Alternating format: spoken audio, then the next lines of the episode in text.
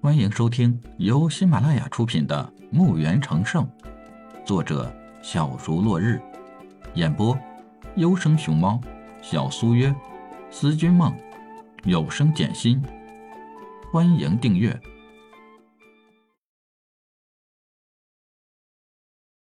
一百一十七集。李海刚要假情假意的上去扶他，可钱老啪的一声又赏了他儿子一巴掌。你有意见？钱老阴沉的老脸看着儿子，不敢不敢。于是，他的腰就弯得更低了。李海伸手扶起他：“你我年龄相仿，不必如此。以后你叫我李海就行了。”小智钱通不敢。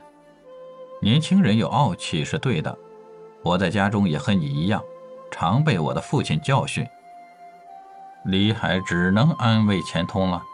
钱通退后，一个年轻貌美的女子上前给李海施礼：“钱玉给叔叔敬礼了。”但是，这个女子说话时眼里有种愤愤不平的意思，好像是对李海很不满。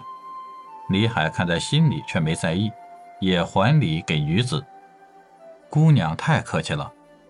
众人都见过礼后。钱老拉着李海来到了宴厅，钱老让李海上座，钱老作陪，钱老家人也落座。钱老首先端起酒杯，敬了李海一杯酒。李海笑着陪钱老喝下这杯酒，钱老就问李海：“李老弟，你现在在什么地方住着？”钱老：“我在克莱老店住着。”钱老一听，脸就阴沉下来了。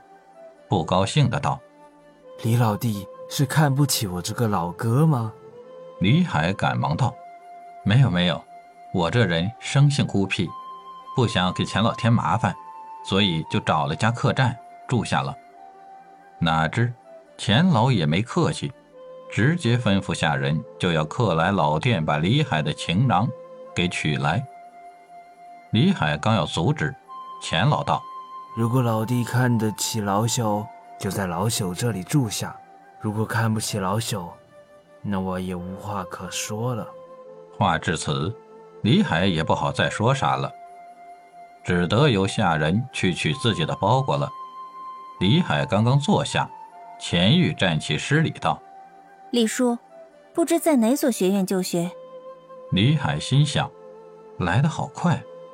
这小女子这就开始为难我了。哦，我没有在任何学院就学，自小就跟随师傅在山上学艺。刚下山不久，钱玉一听，紧忙说道：“相信令师一定是博古通今的世外高人了。小女子才疏学浅，我这里有一首小诗词，请叔叔指点。”一点儿也不给李海说话的机会。钱玉思忖一会儿。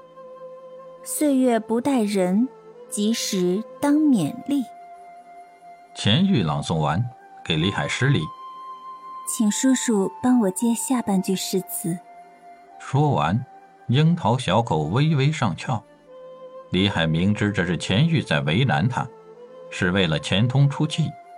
钱老狠狠瞪了钱玉一眼，而钱玉则是吐吐香舌，坐回到了自己的座位，等待李海的下文。看看李海低头不语，还以为李海被难住了。刚要起身为李海解围，就听李海朗朗道：“一日难再胜，盛年不再来。”工工整整的，李海给对了出来。可是李海并没有停下，心想：“小妞，算你倒霉，你叔叔我家乡就是玩这个的。”让我也给你来点难的考考你。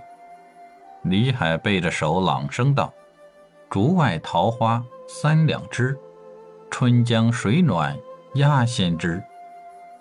苇蒿满地芦芽短，正是河豚欲上时。”就把苏轼的《惠崇春江小景》背了出来，而钱玉还没缓过来。李海工整对出他的诗句就已经又背出不对是做出了新的佳句。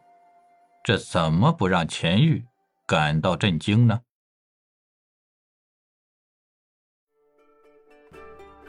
本集已播讲完毕请订阅专辑下集更精彩。